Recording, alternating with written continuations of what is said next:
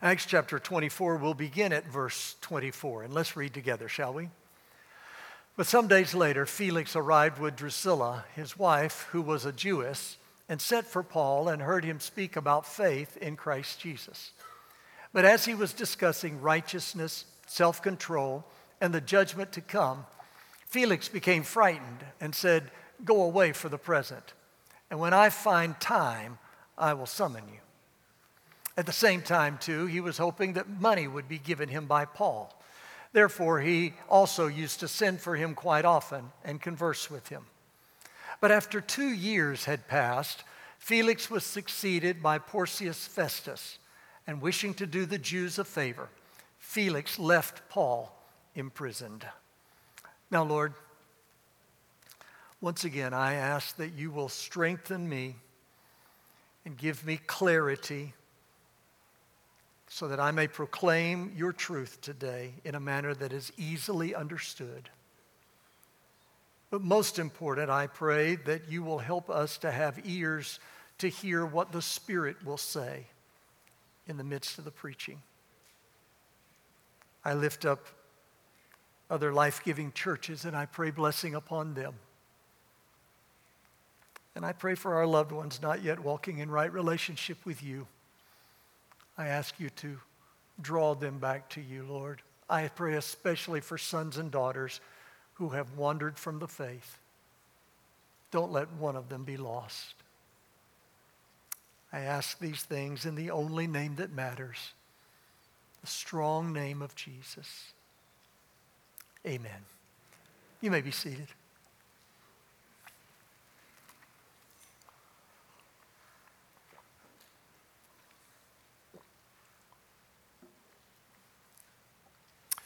Over the years, a lot has been said and written about procrastination. I found a few fun things about procrastination. One person said procrastination is the art of keeping up with yesterday. Mark Twain said, Never put off until tomorrow what you can do the day after tomorrow. Procrastination is like a credit card. It's a lot of fun until you get the bill. And then there's this little rhyme I stumbled across a number of years ago Procrastination is my sin, it brings me naught but sorrow. I know that I should stop it. In fact, I will tomorrow.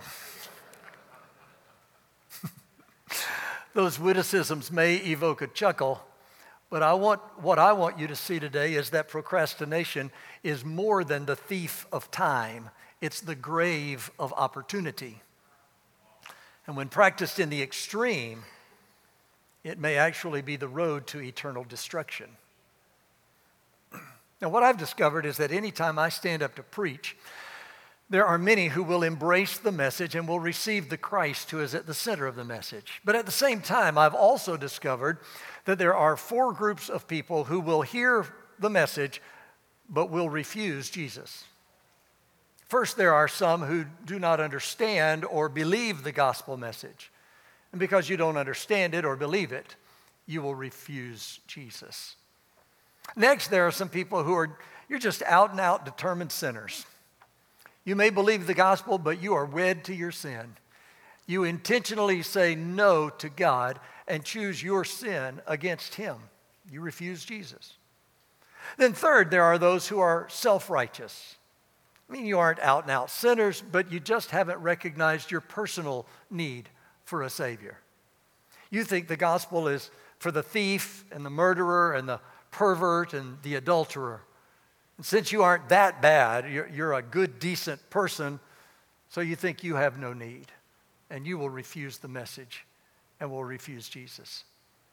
Probably the biggest group of people who will refuse Jesus is comprised of people who recognize that you do indeed need to be saved, but you procrastinate. You know you need to be saved, but, but you think, I'll do it later. I, I won't receive Jesus today. I'll put it off. I'll postpone the decision. It doesn't have to happen today, so I'll just wait. And that's the category into which the man falls in the text we read at the beginning of this message. When the curtain rises on chapter 24 of the book of Acts, the Apostle Paul has been arrested in Jerusalem as a result of a misunderstanding with some of the militant Jews. When they thought Paul had brought a Gentile into the temple, a riot broke out, and the Roman guard was called upon to quell the disturbance. Mistaking Paul for a local rebel leader, the soldiers arrested Paul. While they were trying to decide his fate, the Romans are made aware of a plot to assassinate Paul. And so they send him away secretly in the middle of the night to Caesarea. It is here that he will stand trial to determine whether or not he has broken any Roman law and is deserving of punishment. By the time you get to the verses that form the text for the message, Paul is a prisoner of the Roman government standing trial. The person before whom Paul is to present his case is a man named Felix, who is the governor of that region and will serve as the judge. Although Felix is Roman, he had an understanding of the message of the gospel. He had some religious inclinations. He, he had a curiosity about spiritual things. It's this inclination and this curiosity that caused him to have Paul brought before him. The specific request was for Paul to talk to him about faith in Jesus. Paul did talk to him about faith in Jesus. The preaching of Paul was so convincing, and the Holy Spirit working in the midst of the preaching became so convicting that Felix was literally trembling. He was brought to a point of decision about faith in Jesus. But then Felix did what so many others have done he procrastinated. Instead of repenting, he put it off and told Paul he would call for him again and he would respond to the invitation when it was a more convenient season.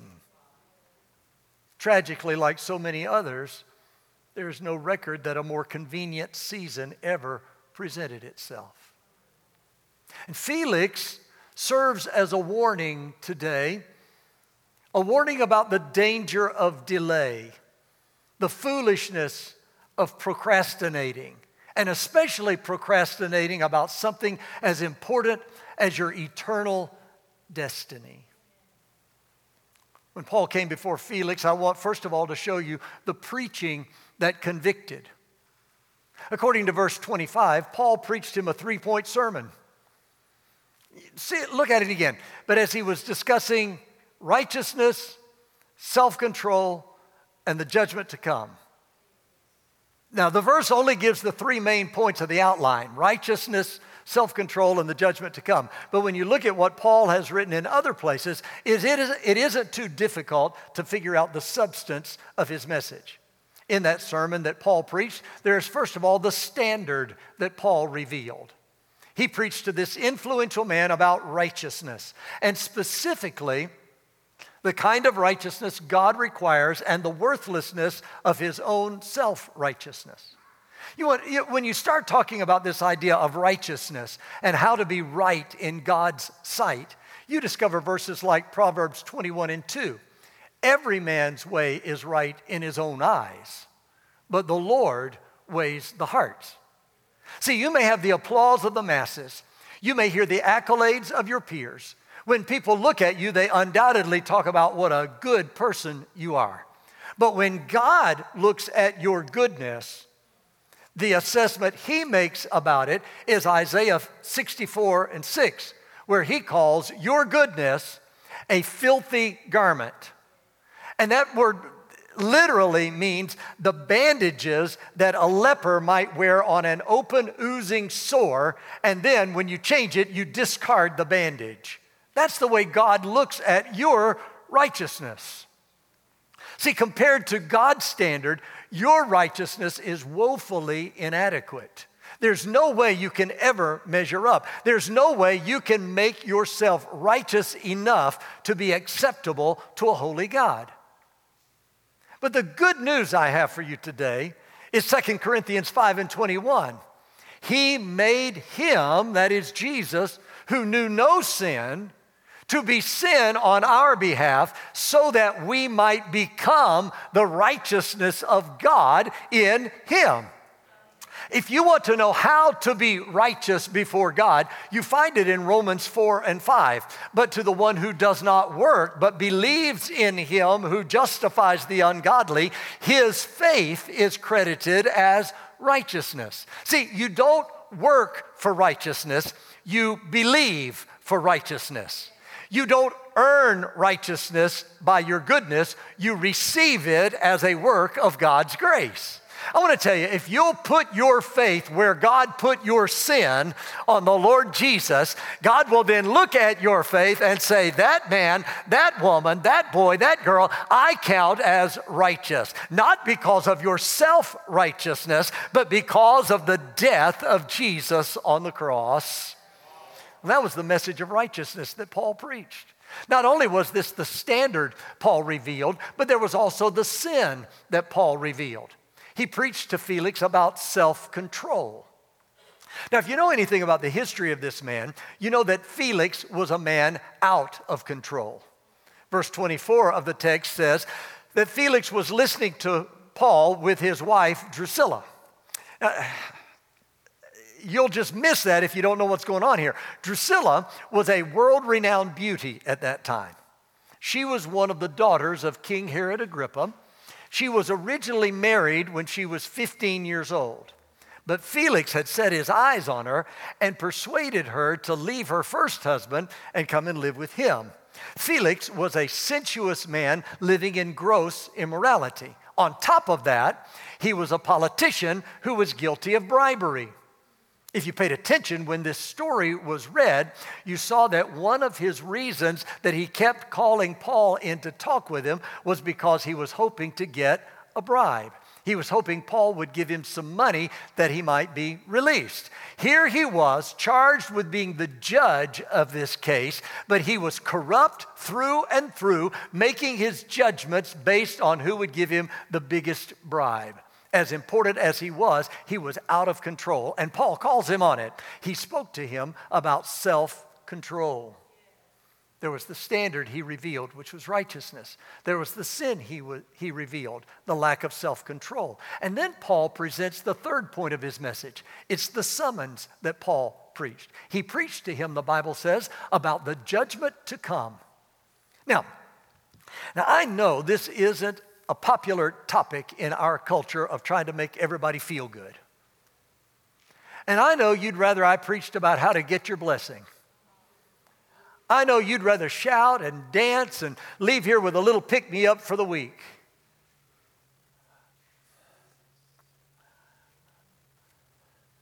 But I love you too much not to tell you that even though you may be feeling pretty good about living life however you want to live it, Judgment Day is coming.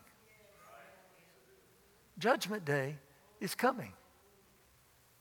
That's what it means in Romans 14 and 12. So then each one of us will give an account of himself to God. That's the meaning of Acts 17, verses 30 and 31. Therefore, having overlooked the times of ignorance, God is now declaring to men that all people everywhere should repent because he has fixed a day in which he will judge the world in righteousness through a man whom he has appointed, having furnished proof to all men by raising him from the dead. That's what it means in 2 Corinthians 5 and 10. For we must all appear before the judgment seat of Christ, so that each one may be recompensed for his deeds in the body according to what he has done, whether good or bad.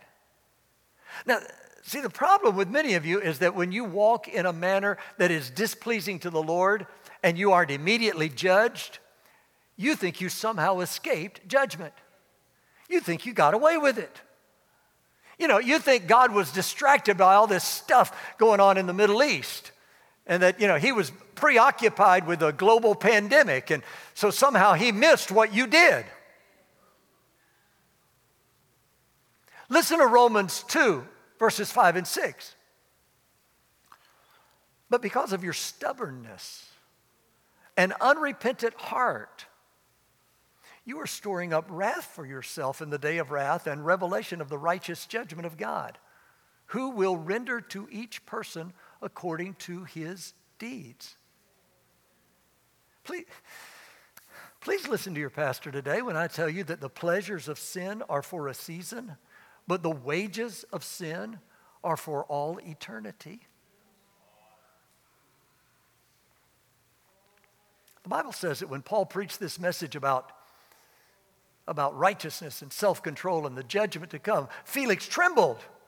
The Holy Spirit was dealing with his heart. He knew that truth was being proclaimed to him. Conviction was tearing at his soul. But then Felix committed a horrible, tragic mistake. It's the same mistake I have prayed that no one listening to this message will repeat. Felix procrastinated. He said to Paul, Okay, okay, okay, Paul, that's enough for now. Go your way. When I have a more convenient time, I'll call for you. This story tells about the preaching that convicted. It also shows the pressures that confronted. The, the pressures that were being applied to Felix, they're the same pressures that you're facing every time you hear a message like this. You see, there's a spiritual enemy of your soul, and he never gives up anybody or anything without a fight. And there are three things I've found that this spiritual enemy will launch against you to cause you to procrastinate and avoid surrendering your life to Jesus. The first is the world. When I say that, I'm not talking about people and I'm not talking about the planet. I'm talking about the world system, the attitude of the world that is opposed to the things of God. Think about it. Here was Felix, the governor. He had a place of prominence and power and prestige. For this man to be saved, he would have to lay aside his pride in the dust and admit that he was wrong, that he couldn't do it all by himself. Admit he had a need. Recognize he couldn't save himself. He would have to humble himself and trust in Jesus as his only hope of salvation. And I want to tell you, that's the same pressure that's on you who are listening to this message right now. The Holy Spirit's been working on some of you. He's been calling you. As I'm preaching, you are recognizing in a fresh new way your need to be saved. At the same time, there's an internal struggle. Thoughts are coming to your mind that if you acknowledge your need for a Savior, you'll just be making a fool of yourself. If you give any indication whatsoever that you're praying to receive Jesus, then people will say, I wonder what he's been doing. And they'll look down on you and they'll judge you. That's what goes on every time somebody hears a message like this. And then you'll look over and say, Well, you know, I'm basically a pretty good person. And look at all the good things I do. And man, compared to these guys out here, I'm a saint. No, you're not. You're still a sinner in need of God's forgiveness. That's the pressure that comes from the world system. Not only is there the pressure of the world, there's also the pressure of the flesh. And when I talk about the flesh, I'm not talking about your skin and your muscle and your bones. I'm talking about that inward proclivity that all of us have towards sin. Think, think about Felix. Remember, there's Drusilla on his arm, and that pressure of sensuous living is pulling at him. There are the bribes he's been getting. There's the soft job he has. There are all the pleasures of the flesh that he might be asked to give up. You know, that's one of the things I hear all the time when people talk about, well, you know, I would really be a Christian. I'd really serve the Lord, but I don't think I can give up, fill in the blank. I'd have to do this and this and this, and I, I, just have to give up so much stuff. I, can I give you some good news about that from God's Word? Eh, would anybody like to have some good news about it? Let me just tell you Psalm 84 11. For the Lord God is a sun and shield. The Lord gives grace and glory. Watch this. No good thing will he withhold from those who walk uprightly. Do you see that? No good thing will he withhold from those who walk uprightly. Listen to me very carefully. If you haven't heard anything else, please hear this. The only thing God will ever ask you to give up are the things that will hurt you. That's all. If He's asking for it, He knows it's going to hurt you, it will be detrimental to you. No good thing will He withhold from those who walk uprightly. There's the pressure from the world, there's the ple- pressure from the flesh, and then there's the pressure from the devil. You know, the Bible says the devil is the accuser. He'll accuse you by telling you that you're too bad to be accepted by a loving God. He'll accuse you by telling you that you've waited too long and it's too late. In addition to being an accuser, the Bible also says that he is the deceiver. He'll deceive you by telling you that you're not all that bad and this salvation stuff is for the really hardened criminals. He'll deceive you by telling you that you have plenty of time to make up your mind. You just need a little more information. You, you just need the right setting, the right mood. You're, you're going to make things right between you and God, just not today. In spite of the preaching that convicted him, and because Felix gave in to the pressure that confronted him, he made a presumption that condemned him. It's in verse 27. But after two years had passed, Felix was succeeded by Porcius Festus. And wishing to do the Jews a favor, Felix left Paul imprisoned. Felix kept saying that he was looking for a, com- for a more convenient time, but it never came. And from everything we can find out, he never did surrender his life to Jesus. History records that Felix died a suicide. The real irony of his life is that the name Felix means happy.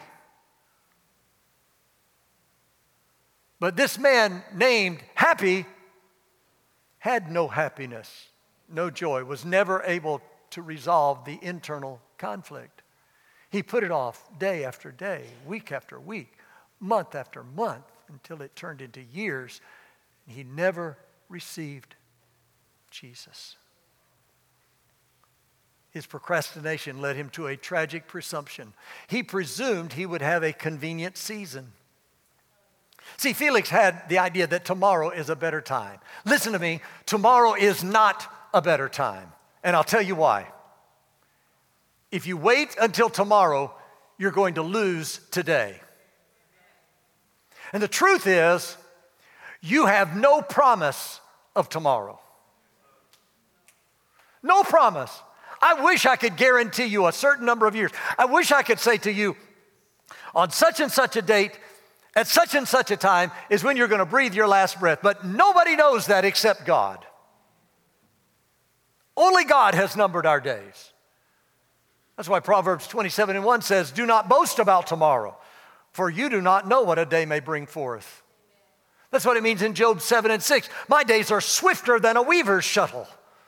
It's the meaning of Psalm 39 and 5. Behold, you have made my days as handbreadths, and my lifetime as nothing in your sight. Surely every man at his best is a mere breath. What it means in Psalm 102 and 11. My days are like a lengthened shadow, and I wither away like grass. Uh, how many of you are, are wearing a, a, a wristwatch or, or a timepiece of, of some, some? Hold it up just a second, would you? Just, just hold it up. Now, would you just look at it for a moment? Look at it. And mark the seconds as they tick away. Just look at it mark those seconds. I'm not trying to be overly dramatic. You know me better than that. But I am trying to impress a point to you today. With every tick of your watch, a person dies. One person a second. 60 every minute. 3,600 every hour. 86,000 souls a day are going into eternity. One of those ticks is yours. But you don't know which one until it comes.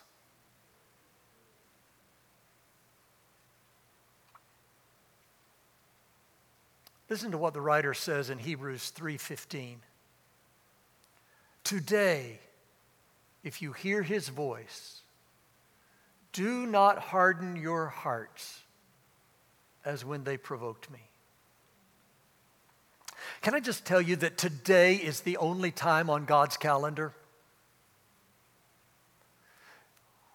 When asked to reveal himself and, and to declare his name, do you remember what God said? He said, I am.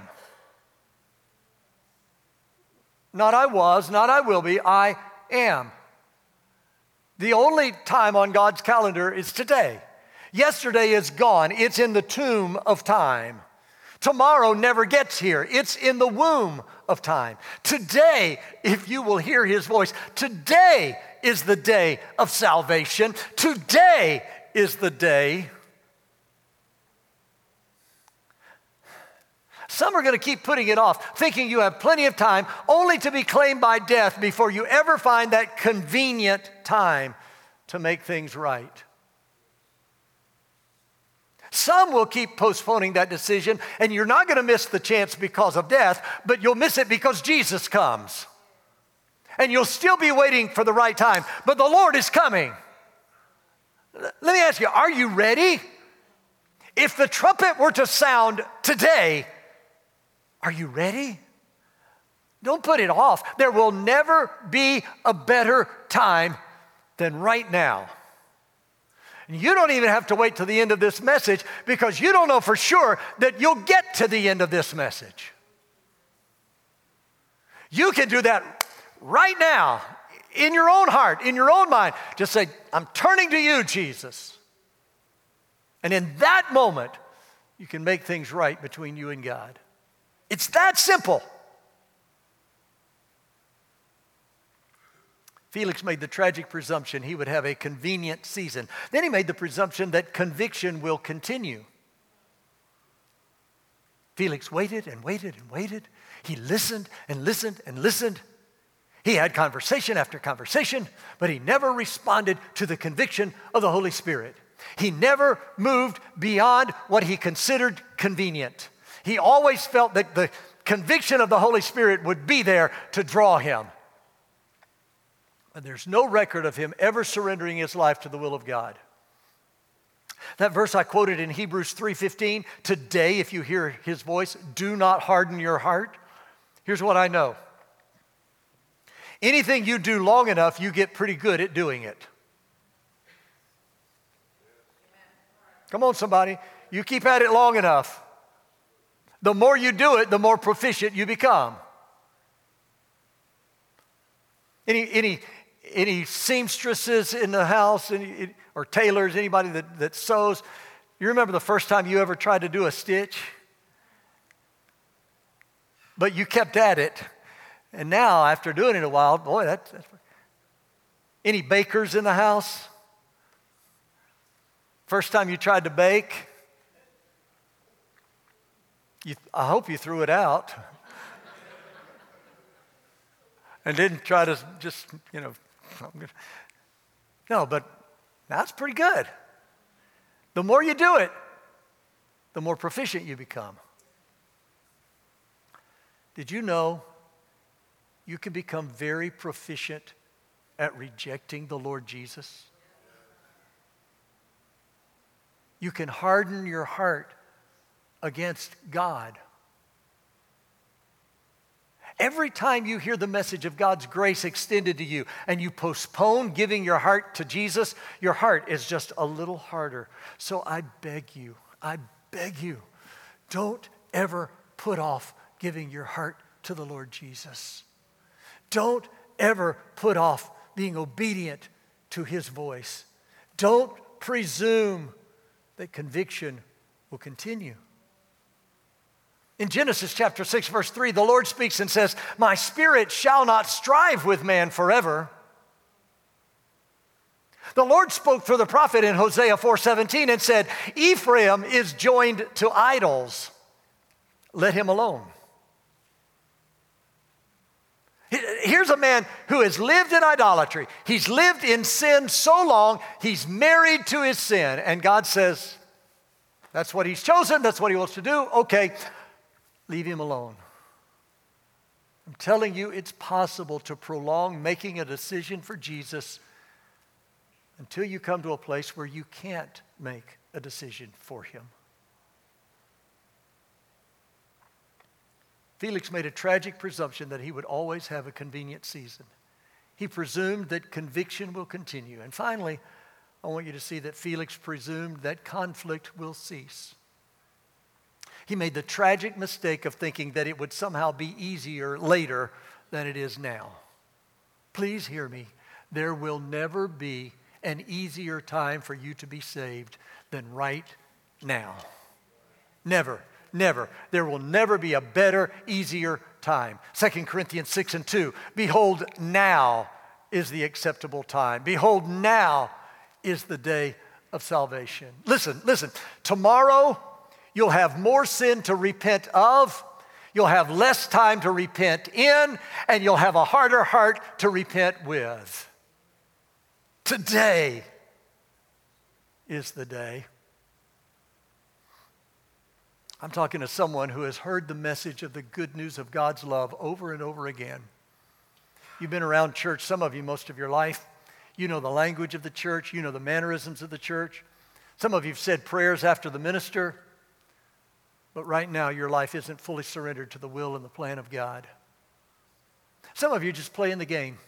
You're going through the motions. You're a good person by the world's standards, but the truth is, you're not surrendered to Jesus. You're lost. You need to be saved. I'm talking to someone who is walking far off from God, and He's calling you to return. And the Lord has me preaching this message to give you one more opportunity to respond in obedience to His voice that is calling you. The Lord is confronting you right now with righteousness and self control, and the judgment to come. I urge you, don't cave to the pressure of the world and the flesh and the devil. And don't presume that there will always be time and there will always be the pull of the Holy Spirit and that things will be easier at a later date. Today, today, today, oh Jesus, today is the day to surrender your life to Jesus. Today is the day to ignore the crowd, to simply come just like you are to Jesus. Bow your heads with me, please. I'm done. Holy Spirit, all I know to do is to proclaim the word you've given me to the best of my ability, and I've tried to do that today. But I also know that you're the only one who can make it real to somebody's heart. You're the only one oh Lord, who can convince and convict. But I'm asking you to do that now. The lives of these people. Convince them, convict them, give them the courage to say yes to you. While our heads are bowed, I want to tell you You don't need a sign or a feeling. You just need to embrace the truth of God's Word.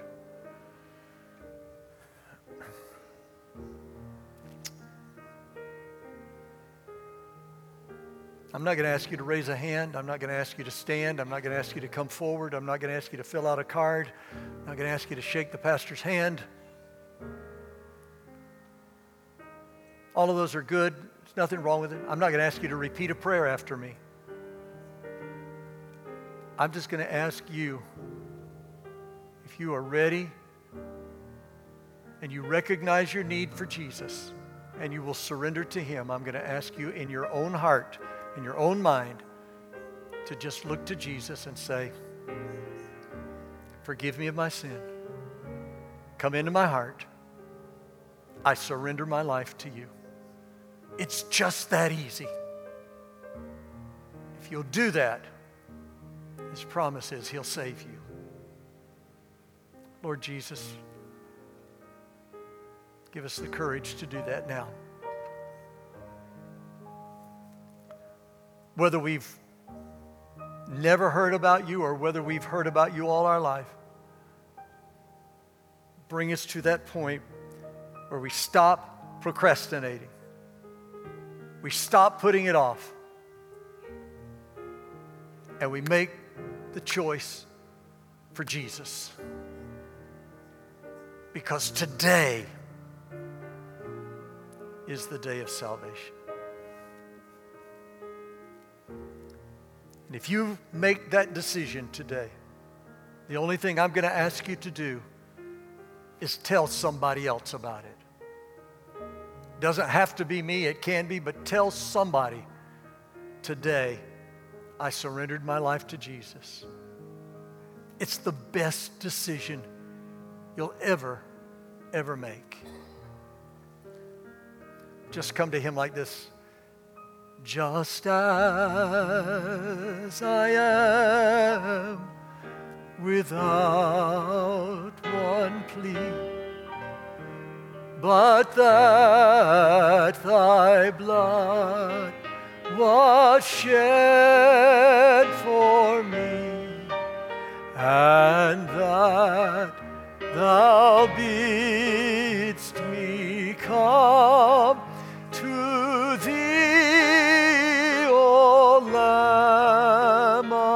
come